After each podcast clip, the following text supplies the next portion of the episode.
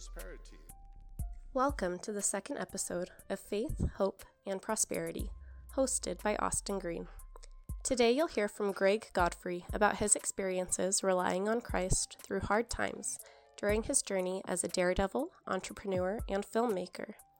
We hope that as you listen, you will receive inspiration from the Spirit for your professional, personal, and spiritual life. After getting an education and starting his family, Brother Godfrey snuck onto Disney property and was hired as a stuntman. That job didn't fit him though, and he spent some time doing whatever work he had to to support his family. That's when Nitro Circus was born.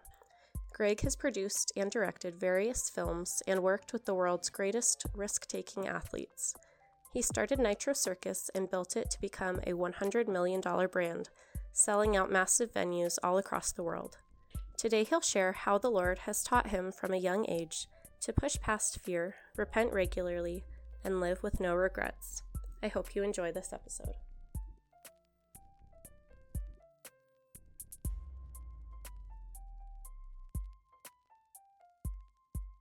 So, welcome to the show. Thank you for thank you for being here. You're welcome. nice to be here. It's uh it's colder here than it is in Vegas, so I'm not not used to it, but it's Yeah, you showed up at the wrong time. There's a foot of new snow. There's another foot coming tonight. It's Yeah. chilly. yeah, it'll be a, a good drive home tomorrow. but anyway, okay. So, let's start with a, a small introduction. Would you just tell me like who you are, what you do if you were going to sum it up in an elevator pitch? My name's Gregg Godfrey. I am a daredevil, I guess, a filmmaker slash sports nut that started a brand called Nitro Circus in 2003 with Travis Pastrana, who's kind of an action superstar, and yeah, built it into all of us together, the team. We built it into about a hundred million dollar brand. Wow. Okay. That's awesome. No, it worked out. Sometimes it doesn't. So Yeah. So what are you doing now? Um, I retired from Nitro in 2014, and I've just been working with my son and different things and trying to find ways in which to give back to the world. So that's, Cool. that's my intention. Now that you're kind of set, you're out helping others. Yeah. Nice. Trying. I mean, I just like stuff like this. I think it's rad that you guys are asking questions, you know, to try and figure out how you're going to do whatever you're going to do in life. So, Yeah. yeah, stuff like this. Okay, awesome. When did you decide that you were going to be a a daredevil and have the funnest job on earth? Were you were you young? Like, how did you figure that out? You know, I was, um, I was kind of raised by wolves. I, I wasn't raised in, in you know, the, the LDS religion. I was, I was kind of a, a rowdy kid, and we raced motorcycles. And my father had a racetrack that was in Salt Lake City called Bonneville Raceway. So there were nitro funny cars and top fuelers, which are just a form of racing, and stock cars and motocross. And so I was I was raised around all that. And then as I got older, I, I just loved racing. I loved the aspect of traveling to the races. I loved competing at the races. I loved the thrill of riding a motorcycle. So I left to go on my mission. I I I wouldn't say I was I be I chose when I was 18. I met a girl and she talked me into going to her house one night for family home evening and I didn't know what it was. I had no idea and I go into her, her house and just felt this feeling and I said I don't know what this is but I got to have it and she started talking to me and I'd known, you know, cuz I grew up in Utah what what it kind of was, but I didn't know to the extent it was and changed my life, went on a mission to Catania, Italy and what was it? 1988, long time ago. And Wow. yeah, two years. And I, I mean, obvious, but I say that because halfway through our mission, a lot of missionaries that knew Russian got sent to our mission. And that was right when the wall came down in Russia and East Germany, and they started sending missionaries into Russia. Whoa. And for whatever reason, they started them out in that area. In so, Italy. Yeah. So anyway, we they were there for a year, and then all of a sudden they're in Russia. It was just at that time we were kind of on our own, and it fit me because it was a grand adventure. It was people that were kind of hostile and crazy. I mean, the Italians are loving, but they're kind of crazy. Like they're they're very toxic, I would say. Oh, man. And and they're they build beautiful cars and beautiful homes and Yeah. all that, and they art and it was just a wonderful place for me to get sent. And then I was able to kind of forge my testimony in that. And prior to that, it was weird. When I was a kid, I was I, I would compete in wrestling and football and, and different sports because I wasn't any good at school. And I wanted to win really bad. And I remember my sister had gone on a mission and I was trying to understand what that meant. And because in wrestling, you, you basically fast because you're cutting, cutting weight all the time. And I'm a 15 year old kid and kind of lost, no direction. And she challenged me. She said, Look, you're fasting already. Why don't you pray? And I'm going to give you this book. And it was the Book of Mormon. And she goes, Read it. And I started gain a testimony from that at that time. And it really taught me at a very early age by myself. Like I said, I was raised by wolves. It was not a gentle environment which I was raised in. And, and uh, you know, I learned about how to rely on God and, and take it to a different level. And that, that helped me through my mission because I was all, you know, in Catania, Italy in the 80s, late 80s, you were on your own. Yeah. You're with the mob, you're down in Sicily, you're in southern Italy, Calabria, Puglia, and it was nuts. It was the Wild West. There were car bombings all the time. It was just a rough, rough That you place. witnessed? Like, Oh yeah, oh my gosh. yeah, because they were trying at that time. There was two judges out of Rome that were trying to prosecute the mob. So there was this massive push. They were going after the mob, and it was it was a war zone. It was like I always ex, ex, explain how it was. Is it felt like, you know, the Dark Knight. If you've ever seen that movie, how uh-huh. judges are getting blown up and there's just anarchy. That's what it felt like. But it was exciting. Yeah, and you felt kind of protected. So yeah, a lot of people were dying. Wow. So That's insane. so it humbled the people though too. yeah. You know. It kind of opened them up. but I was built for that, you know. And so then I come home and uh, I got married and had my first daughter Megan when, what was it, 1992? Okay. Yeah, she twenty. She's she's thirty. Yeah, yeah, twenty nine. But and and I was trying to decide what to do. You know, coming home from your mission and you're it's confusing. They tell you to get married, so you get married Yeah. And sometimes that can be difficult you know you're you go through and i think missionaries always do better they're much more prepared for mar- marriage because you've lived with companions and understand how to get give and take and Yeah. anyway so but my wife had not gone on a mission so Ah, it was yeah. but you learn you know and you grow and she was she was willing to stick in the fight we had our first daughter then our second daughter in 94 and we moved down finished school at the university of utah I graduated in film studies and we moved down to california and i told her we're going to make movies Yeah. and i finished my last year of school it was in it, it was a bachelor of arts it was film studies at the time which is be a communications degree to, to a sense Uh-huh. and yeah the journey started there with my career you know my Wow. family had started two years early but three, three years earlier than that So are you glad you went to school for it before getting into it? Yeah, you know, nobody in my family had graduated from college, so my dad really, really pushed me to, to go to college, and and I did. You know, I, I I don't know if it was necessarily the guy's building you're sitting in here, Todd Pedersen, that started Vivint. He always tells people to have that they need a they need a trade. Like you need to if you go to school, like filmmaking was good because it taught me how to direct and produce, right? Uh-huh. But if you go to school, you know, become an accountant, you know, do vocational art or whatever. Find something specific. Don't hit it like so you have a trade, Yeah. not something vague. So You've so got your special skill that you can market for Right. yourself. Yeah. and then you can figure out the rest of it. But that yeah, I think in that respect it did help me. That's cool. Yeah, so then the journey started. We went moved to LA immediately. I I finished my last semester of school while I was in LA. I snuck on Disney's lot because I heard this story that Steven Spielberg had done that. So I snuck on the lot and and got a job. you snuck into Disney and they gave you a job? yeah, I walked right into a guy's office by the name of Sam Mercer. He was at the time he was running Hollywood Pictures. He said, "If you got you got the balls to do that, you deserve something." That's So- awesome.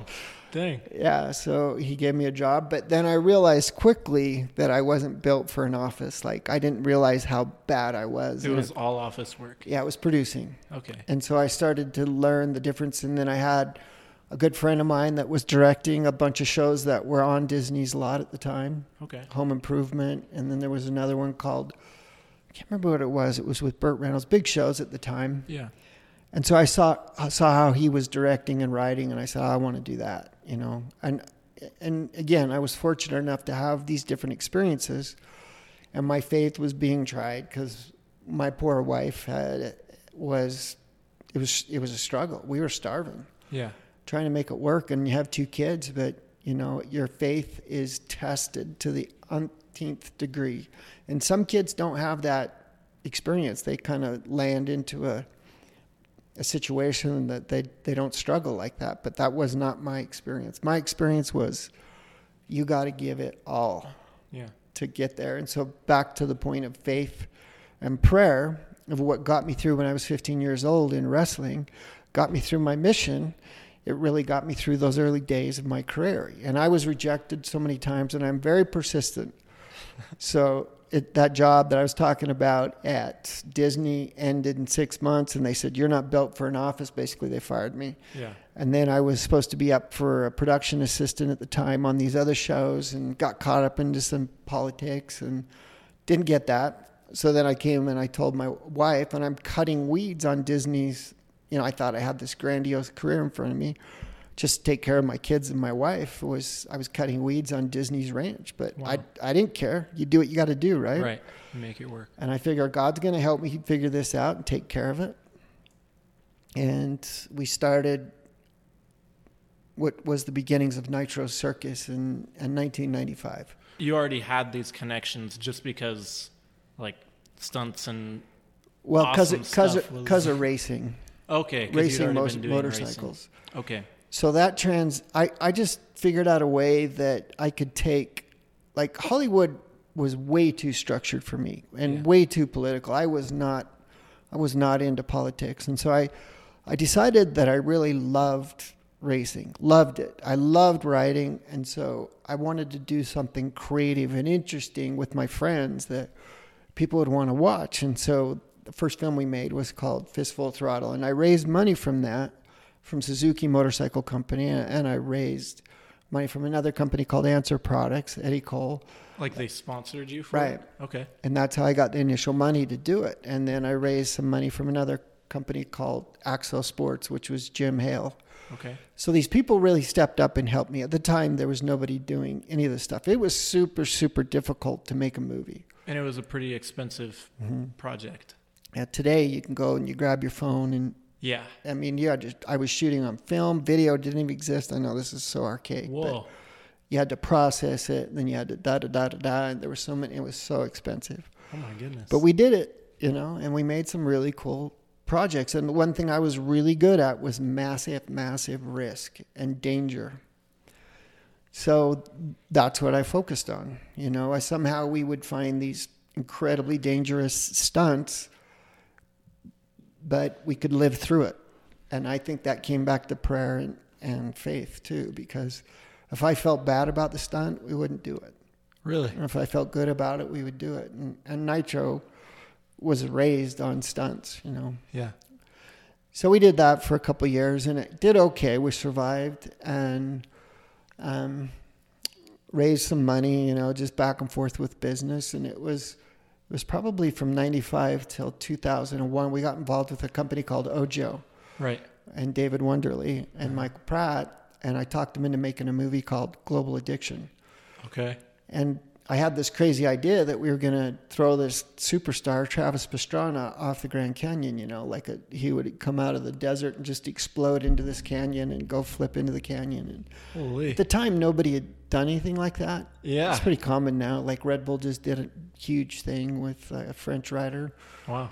And yeah, they believed in it, you know.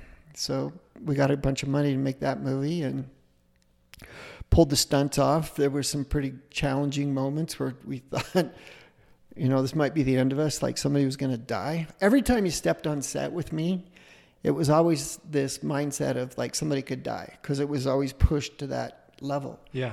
And Travis, when I hooked up with Travis, he was the same way. He pushed it just as hard. You know, he kind of was came out of the same. He was a much better athlete than me, but uh, I think I was a little more artistic than him, and he helped me with the athletic side, and I helped him with the you know the filmmaking artistic side. So came together, and I brought a friend in of mine that uh, again these same principles. You know, I used over and over again. I would fast about it. I would pray. And if I didn't feel right about it, I wouldn't do it. And if I felt just even the slightest like positivity about it, I would pursue it.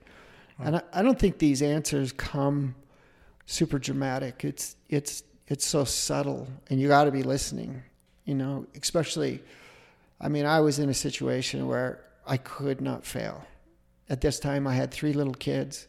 I had a wife that, you know, had supported me through some difficult difficult times and I was like somehow we've got to figure this out. So, you know, applying those principles over and over and over again and trying to, and you make so many mistakes and you screw up and you've got to like not be afraid. I always tell my son, I said, fail quick and fail fast mm-hmm. and pivot and learn how to maneuver to what's coming your way because it is such a ride. And as fast as you want it to come at you, it comes at you. So if you can maneuver and listen it's lightning fast how it starts to come to you and especially when you get attuned to that like you're you, you you're almost in this different dimension you know where you're kind of like you're you're making decisions not based off of just traditional numbers da da yeah. da da it's like based i'm i'm very much an artist and so that's where i kind of live mm-hmm. try and have people that make sense out of all the numbers and everything and yeah i would just it it felt I remember when we came up with the name Nitro Circus, it felt right.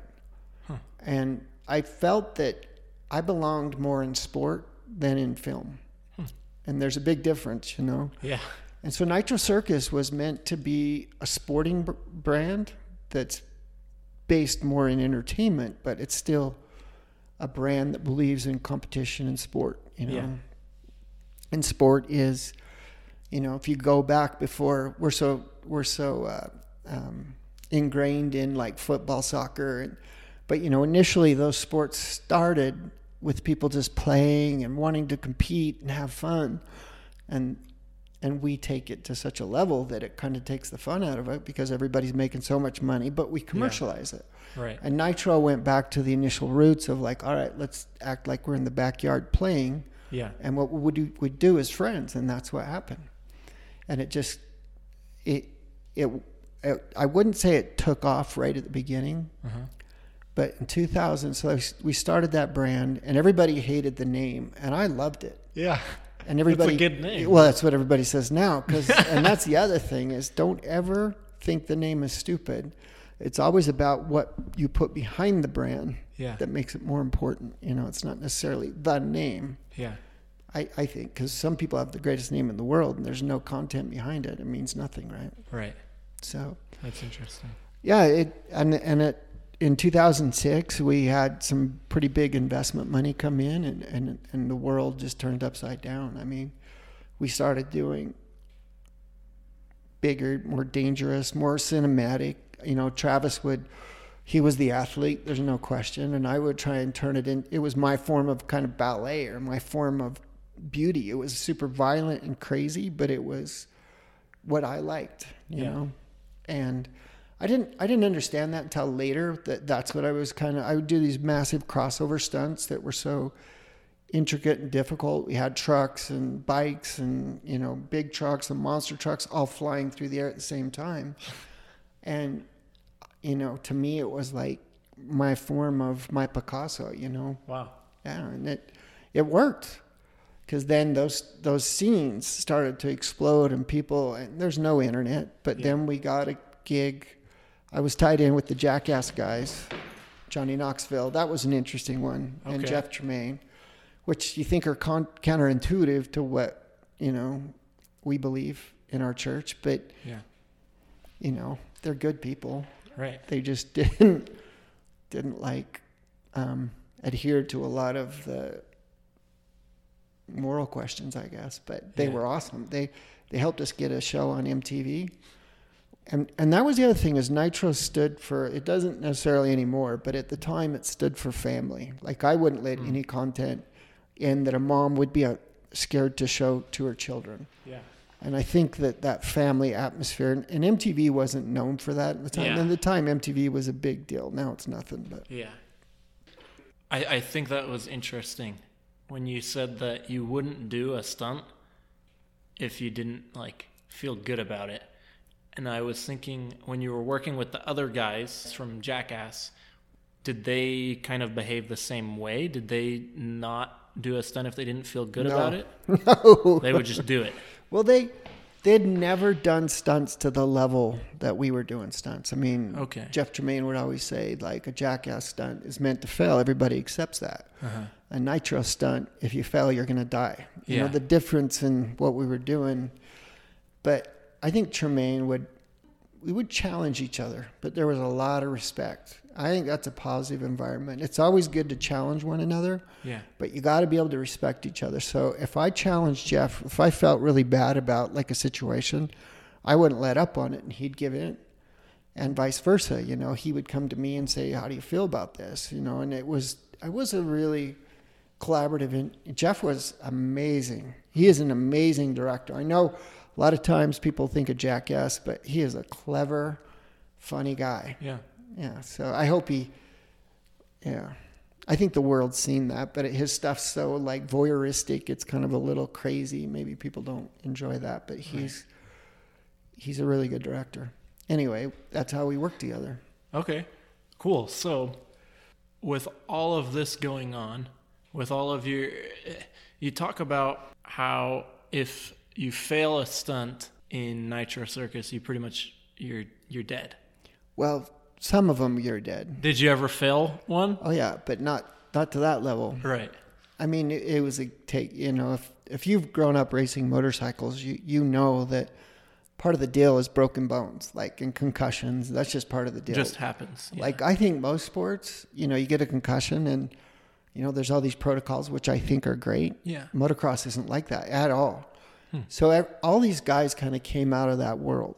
So they accepted that you know broken bones were part of the deal. everyone already knew. Yeah. Right. Nobody wanted to be paralyzed. Nobody wanted to die, and that's where they would, you know, I feel like the gut check is what I call it. Hmm. You know, we would, we would ask and support each other in that situation, and then, you know, I, I got out of Nitro in 2014, and there was quite a few. And I don't, I'm, I'm not saying it was anybody's fault, but there were some heavy things that happened. Yeah. So how did you deal with all that then? Uh, well, luckily, uh, when when it was my deal, it, we never did. We we had I had a nephew that was paralyzed in a motorcycle race, but you know, as a family, it was super difficult. But it was nothing to do with nitro, and you know, he's an inspiration. He's wonderful, and he's handled that challenge extremely well. But within nitro, we just never had any of that happen. And then I think this is my opinion. You know, once we got away from, I think relying on the Lord you make decisions based on the world, you know, and Yeah. you can't have that much intuition or faith or understanding if someone's going to get worked from a stunt. You know, you just go for it. And I think everybody thought that's what we did initially, but that wasn't it. You know, it was much more methodical, but I think we're watched over too. I think we're idiots, but we were watched over. Yeah. I don't think I think was- we all are. yeah, we are. Coming down here, I saw a car spin out because of the, the storm, you know, and it's Yeah. like, yeah, anyway. A million different things go wrong and go right. Yeah. So it's, it's uh, the danger thing is definitely, you know, it's what set Nitro apart. It's what made it work. Um, there's been some very bad accidents that have happened, and you know, you just kind of accept it, and the riders accept it, and they're they're pretty amazing about it, honestly. Because again, I I will say, not in my when I was running the company, but afterwards, there's Yeah. been a few things, and and uh, the riders are amazing. You Yeah. know, to to be a quadriplegic and have to deal with the rest that situation for the rest of your life. You got to be a different kind of person They for are. that. Yeah. They are. There's a kid out of Canada that was paralyzed, and Man. I, I mean, I, I'm not with him all the time, but it seems like he rarely kind of complains about it. He's pretty positive. That'd be hard too, because when it's your passion, when it's your dream, it's everything you're doing, then that's got to be, there's nothing worse that could happen. Well, sometimes these guys they build certain contraptions to hold them on the bikes, like Bruce Cook, the one guy that was paralyzed. Whoa. And I'm, I was watching that one happen. We were in, uh, um, again, I, there there was some. We started the live show, and that exploded. We were over in or uh, Australia, New Zealand. We started over there. Um, right from the get go, we were selling out the arenas. You know, eighteen thousand people, two nights in a row. And I mean, I never, I'd never done shows like that. That there was that, and they're they're ravenous. The fans over in Australia, ravenous. So it would step it up. They were Australians that we were bringing in, were amazing athletes, and so it was just this explosion of what was going on. So we started that in 2010, and the first show we did in America was 2000. Um, the first tour we did in America was 2000 and yeah, was it 14 or 13? I can't even remember. Uh, No, it was 13 and we the first show was in Ontario, Canada, and this kid from Canada, you know, it's his hometown. Yeah. He wanted to do this double front flip, and I just felt like there's he has no business doing this. That was my opinion. Uh-huh. And you know, there was people that wanted that stunt. He wanted to do it. It's his choice, you know. But I'm like, I'm before he goes, you know, his Kickstarter broke off. I mean, there's all these signs of just like, don't go for it. But yeah. moto guys, you know, they go for it. Just send it. Yeah. Yeah, they do. And I'm just like, I told the paramedics, I said, you guys, can you handle broken backs? Because, you know, we're going to see one. And I, and if Bruce hears this, I hope he's not bummed out by it. But it's like, uh, I stood there and I was just waiting for it. And he came down and you saw the spine snap and his Oh, legs man. went, they go stiff when it happens. And his legs went stiff and, you know, changed his life. And, you know, you're trying to deal with what's going on. And, and when they break their back, it's like, it's really panicky because they feel like they're suffocating and there's just no movement. They, you know, if they immediately lose feeling in their legs, it's scary. Yeah. It's really scary. And anyway, Bruce came back from that and he still performed in the shows. He did backflips like he had a contraption on his bike and he would do a backflip in the show and he still rides and he does stuff on. So he's taken his passion a different direction. He probably would have anyway as you mm-hmm. get older, but Man. yeah, it's it's it's heavy, heavy stuff at times. That is a crazy world to Yeah. live in. So, but when we did that first tour in the U.S., everybody was so amped, you know. Yeah. And, and and here, this has been building for ten years, you know. And we had that song. If you've watched any Nitro stuff, it was the Dropkick Murphys, and boy, the second yeah. that would start to come on, and people would lose their They'd mind. freak out. Yeah. And and then, you know, the process of that, it, you know, the guy that helped us develop the the live tour, Mike Pora, he did a good job at like timing and how to. Yeah, we but anyway, we sold out that Ontario. We sold out that. We sold out the Boston Garden. We sold out Madison Square Garden. We sold out. Um, in Philly, I can't remember what that's called, but they're you know these are eighteen thousand. Yeah. Like we're in downtown Manhattan. We're driving around on tour buses. Prior to that, my son had been on a tour bus for three months in Europe, you know, just showing show after show. You wake up, you don't know where you're at, what's going on, because you're What just the all the insanity. And you get on the bus, and it was like rock stars. And it was a big movement. You know, we had, we had I think, 10 semi truckloads and, you know, five or six buses full of athletes. And they were kind of nuts. They'd get into town and get go crazy and tear hotel rooms up, and it was just. I I mean, I always kind of wanted that. It's exactly what I wanted as Yeah. a kid, and it's ex- it came out even better than I could have ever imagined. It was your dream and you were living it. Yeah, Wow. but way beyond what I expected it to be. Wow. And I believe that all comes back to, you know, choosing these paths right at the beginning. And there's so many things that go wrong.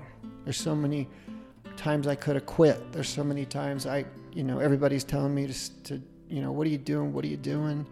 There's so many times to fail. You don't run out of money. You're da da da da da da da. And I think if you believe it so deep inside of yourself, there's a difference too between like pride that you believe it, or you know, I got to get recognized or whatever. But if you really truly believe like you're changing, I always felt like right from the get go, this was to teach my kids how not to be afraid. That's what it was mm. all about. Yeah. And I think it worked. I didn't care how much money, how much, you know, how many stadiums we did. All my kids performed in the live show, and they they became kind of fearless. For, not just from that, but the way they were raised. And, They were all involved in it. yeah, Wow. it was it was it was incredible. You know, from 2010 for the live tour until 2015, and then prior to that, you know, from Nitro being on MTV, it was just, and it was an explosion. essentially if if i'm understanding right you kind of started this up with humble beginnings like it's your your dream for a long time and it it really took off right and you guys were killing it and then it kind of got a little bit like out of control with some people right or For sure. There was a lot of money involved. yeah lots of money fame all of that right that, Yeah, so people start fighting and positioning. how did you not go crazy like how did how did you not get caught up in all of that I think I did a little bit. okay You know, I mean, I was pretty broke up, and at that time, you know, you go to a doctor's. Like I was, there was, I've, I've had over thirty concussions. I broke, you know, I have three, three or two surgeries on the right shoulder, two on the left knee, twice, left knee twice, broken ankle.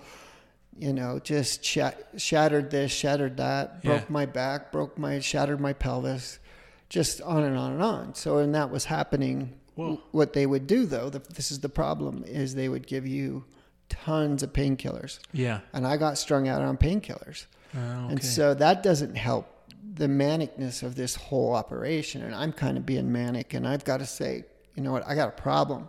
I've got a problem.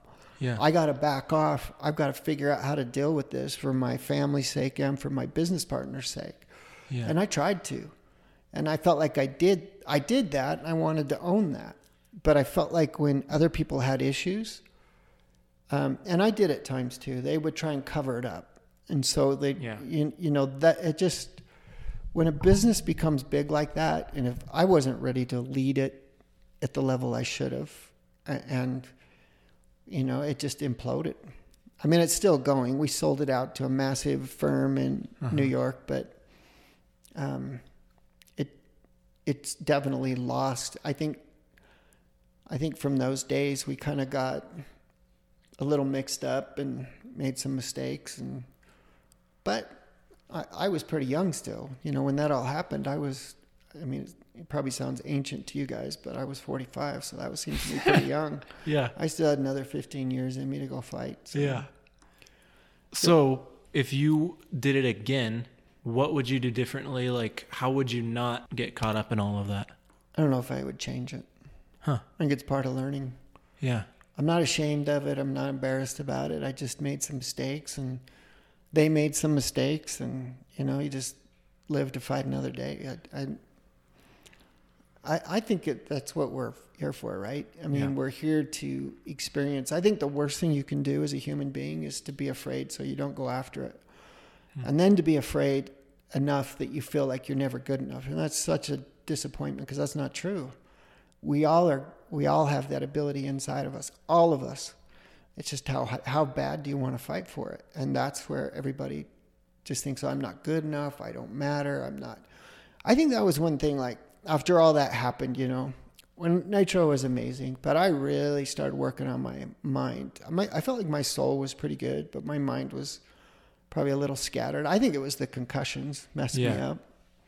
And so you you go in and you say you start to realize you're you, you know as as I go into the second phase I would say of my business career um, I just want to build stuff that's super rad and amazing with the same media connection the same live connection but I want to be able to keep my head straight. I mean Yeah. fear's an emotion right? Fear is fear's not real necessarily it's there to teach you and right keep you away from doing things you shouldn't do, but it's not like when you feel fear, you shouldn't do it. That's not the case. right It's just how you manage the fear, right? Uh-huh. How do you manage the doubt? How do you manage, like, as you get older, you know, it gets, I think you become a little more cynical. So, how do you manage that? in conjunction with like when I was younger and I would pray and fast and go on these things and get answers. It was pretty clear and simple. I think I was a little less jaded. And Hmm. now you're a little more jaded. So you got to say, all right, what's happening is my head's getting in the middle of it. My soul's in a good place. And, and so how do I, how do I manage my head so that I can make good decisions going forward? So you got to manage fear. You got to manage doubt. You got to manage your, you got to be able to still dream and have goals, right? And you got to write those suckers on the wall and you got to look at them every day and you got to be accountable. You got to be massively accountable what you do wrong and what you do right. And if you can do that, you'll push through so much faster. I mean, I always saying fail fast. If you can be accountable, then you fail fast and you move through it. You don't hold on to it. You don't beat yourself up about it. You just move through it. And that's the thing about the gospel. Like we're, I, I believe in like radical um, kind of forgiveness and accountability. And the faster you are accountable for whatever you do in your life, the faster you you have forgiveness come your way, and the faster you are not to judge other people. Hmm. Because if you can put those things into play, and you're not judging other people, and you're being accountable for your own actions, you're going to find success faster, or more solid, I should say. Yeah. And it doesn't matter. Like you don't have to be a billionaire. I mean, you people discredit how important it is to be happy.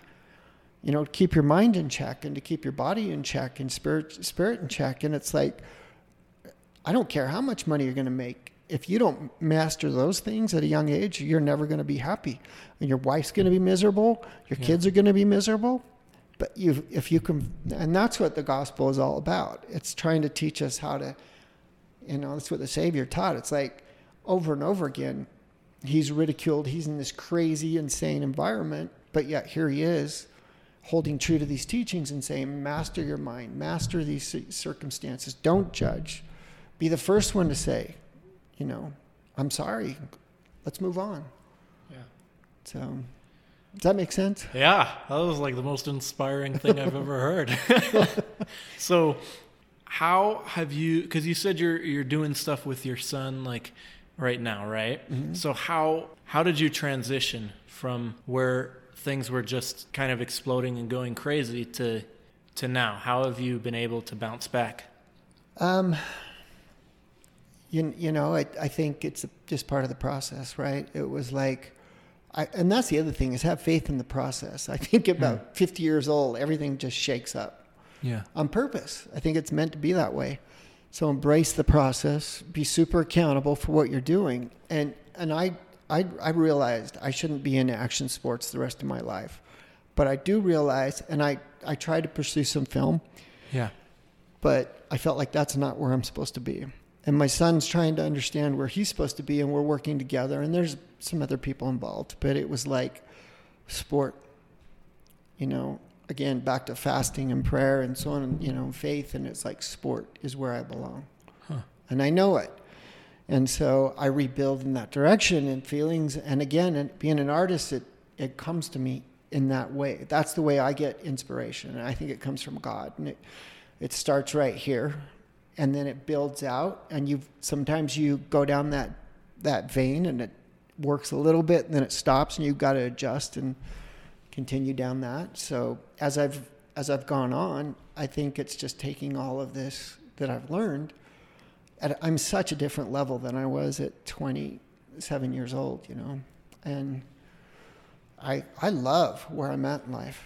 Yeah. I've never been so happy, honestly. And I've been through a lot. You know, Yeah. my body feels good, which is amazing. I don't know how that happened. That's a miracle. Yeah. You know, usually I walking up here at this cold, I couldn't even move my left knee and my pelvis, and it's just not the case anymore. Wow. I'm running again, which is amazing. I don't know how.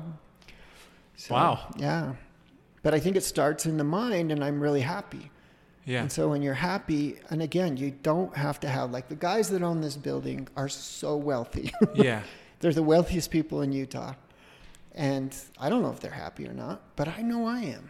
Yeah. And I don't, it's not, I don't have the money like them, but, I, and I don't sit there and compare myself against them. I just try and go back to the basics Yeah. of being accountable, understanding, joy in the day, waking up in the morning, having so much gratitude in my heart that I can move the right way. I'm not paralyzed. And even if I was paralyzed, finding the gratitude in that and saying thank you for this. Hmm. Saying thank you.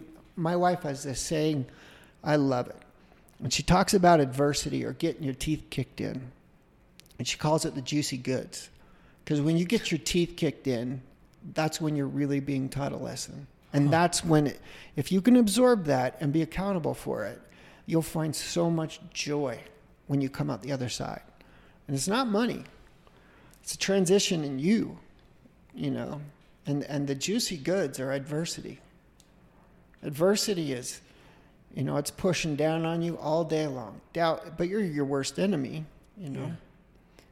Again, it comes back to doubt, comes back to fear. It's like you had the balls to drive up here and and try this. Yeah. Who knows where this is going to lead you? Right. Who knows? You know, you Yeah. look you look at Joe Rogan and the impact that guy has on life and on his on this world. Yeah. You know, he's pretty out there and pretty crazy, but I mean, in the way he does it, but he make he has an impact. Yeah. I'll have another, I'll I'll bring this one up to. I would say most of the listeners of your podcast are going to be LDS, but um, Yep. I shouldn't say that word. But anyway, Church of Jesus Christ. But uh, years ago, I had I was taught a huge lesson about like judgment of uh, of what and how things are working in the world. Right? We have our perception, and and you know when the Book of Mormon play comes out, it's so horrible. Yeah. At, at least it seemed that way. Right. And the church is running, um, and it, one, a friend of mine is the one that talked the brethren into running ads in the in the booklet, right? On you know the Book of Mormon play, and I had no interest in seeing it, and Yeah. and I knew Trey Parker and Matt Stone because they were from we're about the same age, and they were doing South Park and just in Hollywood and that, and I worked with some of their guys, and Yeah. apparently Trey was ditched by a a Mormon girl or or you know and because he wasn't LDS and you know the game right because and then he hates the church blah blah blah so he makes Yeah. all of this propaganda about kind of how the church sucks but he was never like he did the right thing at the end of the day but anyway so the the church play or the Book of Mormon play comes out I'm in London I'm there for another deal for Nitro by myself and I'm like, okay, Heavenly Father, what do you want me to do? I'm bored out of my mind. What do you want me to do? Said, go get on the subway. I go get on the subway. I'm driving, you know, I'm going down. I don't even know where I'm going. And I, this is fun, right? Because it's Yeah. an adventure. Right. But I know I'll be led somewhere. And I, I, I get out. It says get out, and I see, you know, the Mormons are coming. The Mormons are coming. The Mormons are coming, and that stupid thing, you know, Yeah, the yeah. guys. And I'm like, hmm, be interesting. Wonder why I'm seeing, you know, huh? But I could feel I was being drawn that direction. So I get, I go down to Piccadilly Square. I come out of the subway. Right in front of me is the theater where that's playing, the Book of Mormon play. Okay. I'm like, I guess I'm supposed to go to it. I walk in there. I said, Hey, can I get a ticket for tonight's show? And the lady behind the counter goes, Sir, I'm trying to do my English accent, but it doesn't work, sir. we've, we've been, this is, I'm doing a, I don't know, I can't do it. but she goes, This is the second night the play's been here. It's been sold out for four months. Whoa. You're not getting tickets. Yeah. And I said, oh, all right, whatever. This guy grab. I mean, this this is all the truth. This is what happens. This guy grabs me and he says, he says, uh, he says, put your name in there. They're doing a lotto for two like VIP tickets. And he th- he take he goes, what's your name? And I said, Gregg Godfrey. And he writes it and he throws it in. It's like one of those lotto things, like bingo. You Yeah, know? yeah, yeah. They like and there's it like up 300 people out there waiting. to try and get into the yeah, one show. Yeah, because Wow. for whatever reason they're doing this Yeah. and uh, the uh, the thing stops and I before I'd even read my name I said I just won. They No pull my name out and they say Gregg Godfrey. So I got a VIP ticket to the second night in London What? To the Book of Mormon play. And I didn't want to see it, but I was like led to this direction. So you go down and you know, I think I went and got some dinner and, and it goes down into like a, uh, a an underground VIP area. It's a bar. And it was super fancy because everybody's got white shirts on and name tags. I No was way. pissed. I was pissed because they're all getting loaded. And Yeah. it's like, man, we're so easy to make fun of. This is nonsense. And and uh, I'm walking through the thing. I'm like, all right, embrace it, whatever. Back to all my philosophies, right? I'm not Yeah. judging, blah blah blah. Taking the experience. Don't be afraid to fail. Um, And I go up and I sit down. I mean, I am front and center to this play. And there's these two people sitting next to me, and they looked very, you know, Harvardish, and they were. They were two Uh-huh. Harvard pr- uh, professors, husband and wife, doing a sabbatical at Oxford. And so we start talking before the show, and they said, "Where are you from?" And I said, "Salt Lake City." I said, "Well, God, that's this has got to be interesting for you." They said, "Are you Mormon or LDS?" And I said, "Yeah, I am." And they go, "I'm curious of what you think of it." And I said, "Well, I, I'm sure I'm going to be pissed, but whatever. I want to see it." Yeah. So, you- so anyway, that's how it starts. All this insanity, right, to get to this point. But it was, Yeah. it was typically what I love. It's just this crazy adventure. You just led down Oh, this I path. love it though. Okay. Because it's just you, you know, it's an Yeah. adventure, and I get, I'm, I'm watching this, and as far as like from a director standpoint, like the singing is off the charts. Like it is amazing. Yeah. They get some things right. I think there was a return missionary that was mad and Yeah. decided to take a lot of it, but they're embellishing a lot. They did some stuff with Joseph Smith. They were super bummed out about, and um, but it was. I'm, I, they say it's you know it's hap, what do you call it intermission. Yeah, yeah. I'm like I'm done, and the professors grabbed me, and I mean I was super offended. And it's hard to offend me, but I was super offended. Yeah. And they said, "What do you think?" And I said, "You know, I, I said it's easy to make fun of us. We just it's way too easy because we put ourselves out there, and that's Yeah. they're right in a lot of stuff, but it's you know." And he goes, "You're missing the point." And I said, "I guess I am. Enlighten me. What's going on?" He said, "All they're doing is making your church relatable to an audience it never would relate to in the first place." Spot on. What? And that's why the church put, you know, ads in there. It says, "You've seen the play, now read the They put ads like in the in the brochure of this Really? super offensive, crazy play. Yeah. I'm, but I'm just like, man, God works in ways. And, and Trey Parker getting ditched by a girl back in Colorado, you know, and he's so pissed God off. can and make it that- work. Yeah, and he, he utilizes this to make billions of dollars. But anyway, Yeah. so I, I sat there and I listened in a different way, you know, and, and it was, again, there were super offensive things, funny, but offensive as hell. Yeah. And It's so hard because you Oh. like you want to laugh and you're like, oh, this is like actually really funny, but you're like, ah, I shouldn't Well, laugh at this. But- some of it, yeah, some of could, but, yeah. But anyway, but they baptize. so this missionary that somehow is out proselyting by himself, right? Finds Uh, this girl yeah. and baptizes her, and she gets up. You know, they do the whole thing, and it was done by immersion. They bring her up, Yeah. and she sings the most beautiful song. I, I can't remember what it is, but I felt the spirit. Whoa. I was like, you've got to be kidding me. I just got raised to another level of the way God works on this earth, you know, and it, and it was, I, I got it. And it was because of all those things and because I opened myself up to it. And as an entertainer or whatever, people judge me all the time and say, you know, your stuff is offensive. You're doing stuff that's, you know, violent. You're teaching these kids. But I'm, Yeah. I am relating to an audience that otherwise would never, ever hear about it. Wow. That's crazy. God could teach you a lesson about yourself through this weird, okay, go on the subway. Okay, get out. I do that all the time, though. That's like one of my favorite things. To just follow the spirit around. Yeah. Wow. I used to do it on my mission. But I, again, it was being raised by wolves and I was on my own. And, Yeah. and you, that's how you learn to communicate, right? Wow. That's awesome. Yeah. So it's, but it's been a journey. Yeah. You know, I'm only, I'm excited to see what this next 10, 15 years. I honestly never thought I'd make it. I'm 52. I know it Yeah. sounds so old to That's you not guys. that old. I, I remember when I knew people when I was your age, they were 52. I thought they were Yeah. old as dirt. Yeah, like, oh, ancient. Yeah. But I'm that. yeah. and I I just I'm excited to to see what else I got to do because this first part of my life has been nothing but less than a journey, incredible journey. Yeah. Wow. God, God has more in store for you for sure. I think so. Otherwise, you wouldn't be here, right? I'd be de- that's what I was gonna say. I'd be dead. I didn't think I was gonna make it to 30 because Wow. I, I just it wasn't that I didn't care. It's not that I wanted to die or anything. I just never wanted to have regrets. That's my worst thing in life. I Yeah. think is having regrets. You'd rather do it than regret not doing it forever. Yeah. Yeah. Wow. Within reason. Yeah. Right, of course, because you could regret doing something too, right? could- yeah, that's the balance, right? Yeah.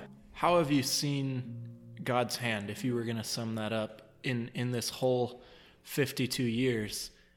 He's directed you in little things, but how has He directed you in the big thing? Do you feel like it's been a you do what you want and He like supports you and helps you and, and gives you little corrections along the way? Or do you feel like it was a He planted this in you and you, you followed it or.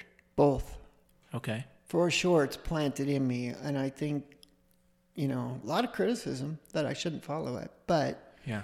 I think that's how he teaches you too. You have that initial desire in you, whatever it is, that burning. And then, you know, and even if you don't have the burning, pray to have the burning of what it is that, you know, and you, you'll just, if you do it honestly, you'll be able to be led. And then, Like your purpose. Is that Yeah. you're. Yeah.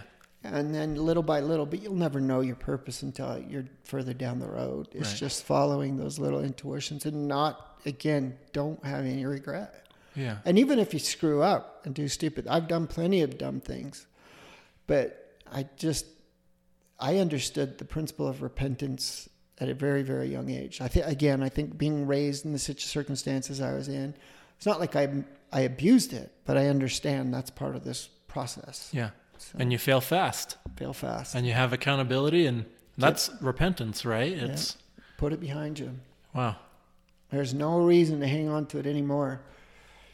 You know, I love when the Savior talks about the, you know, the prostitute. I well, we assume she's a prostitute, but you know, the the woman that they they said stone her. She was caught not a In prostitute, adultery, right, yeah. Adultery, yeah. She's caught, and he's, you know, his words. You know, any of you that don't uh, have no, I can't remember exactly, have no sin, cast the first stone. Yeah. What was the? You probably remember. I don't know. but that's the point, right? Yeah. We all have it. And and he says to her, Now go and sin no more. That Yeah. that to me is super clear. Right. Okay. We're all both all of those people in that situation. He was the only perfect one there. yeah. Yeah. But perfect love. I, I understand my Savior at a whole nother level. And I think that at the end of the day is what I hold on to the most. Yeah. Is your relationship with him. And I think that's what it's about, right? Yeah. Everything we're going through is building our relationship with him. Whether we're making a ton of money and getting this these crazy famous people around us, whatever, or if we're just living a normal life, like we're growing closer to him. I think so. Yeah. Or or we're growing away from him. Right. And and uh, and our world's caught up in a lot of that. Yeah. we're going to be tested to the nth degree. Everything you got. Man. Well, to close up, if there was any advice that you could give to to this group of of young people who are just figuring life out, what would it be? Don't quit. I I think that's the tragedy. Like I mean, I see kids all the time like so talented. Maybe too talented, right? They come in, they think it's going to be easy, and sometimes it is, but not very often. And they just the ones that don't quit are the ones that don't have regrets. The ones that quit always have regrets. And I hate having regrets. So therefore, how do you get ahead of that? You don't quit. How do you have the strength not to quit? You rely on your Savior. How do you know that's Him? It's because it's faith. It's all these things you're building. Yeah. And there's all this opposition that's coming at you, especially in our world today, you know, and all the anti this, that, and the other. I'm so glad I had the experiences I had as a kid to, to just weld it into my soul. I mean, I saw both sides of it, and I made a decision at a very young age. I wasn't going to do that. And I've, you know, I'm not saying that I haven't done Yeah. it, but that would be my. We all mess up, but yeah, that would be my advice is just yeah, fail fast, don't quit. Hold to your guns, meaning hold to what is true to you really feel this burning inside of you, you're going to be tested. Of Yeah. course. But if you feel that, God's going to help you accomplish that. He's going to open doors for you. You know, I mean, what would have happened if I would have quit on nitro? I, I, I don't know. My life would be different. You know, and I'm sure there were moments where you were, many yeah, many, you know, and it was like I had a good friend that believed in me in a difficult time and came in and supported me. blah blah blah blah Travis and you know I get I just happened to land which made a huge difference the number one athlete in the world at the time you Yeah. know so Man, but none of that would have happened It's step by step right yeah. Lots to take out of this. Don't quit. Fail fast. Accountability. This prayer and fasting together kind of seems to be a pattern in your life too, right? me, not yeah. just fasting or not just prayer, but like doing that together has been a, a key thing for you as well. my my theory is when you fast is your your spirit your body succumbs to your spirit. And when you're eating and feeding your body then your spirit succumbs to your body. It seems like when you're fasting i think that's the reason we do it. Yeah. you're you're mastering your body. You're That's mastering the physical. Well, I have learned a ton, and I'm super motivated now to just go and fail fast. it'll be interesting to talk to you in 10 15 years see where you're at. Yeah. Well, thank you very much. And and and just to, the guy that brought us together if you're listening to this wonderly he was one that believed in me yeah, you know, and, st- and stayed in it with me. So you got to have people along the way that you really respect that are guiding you and helping you and supporting you too. yeah, absolutely.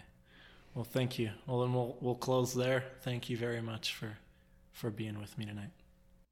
Thanks for listening to Faith, Hope, and Prosperity, hosted by Austin Green.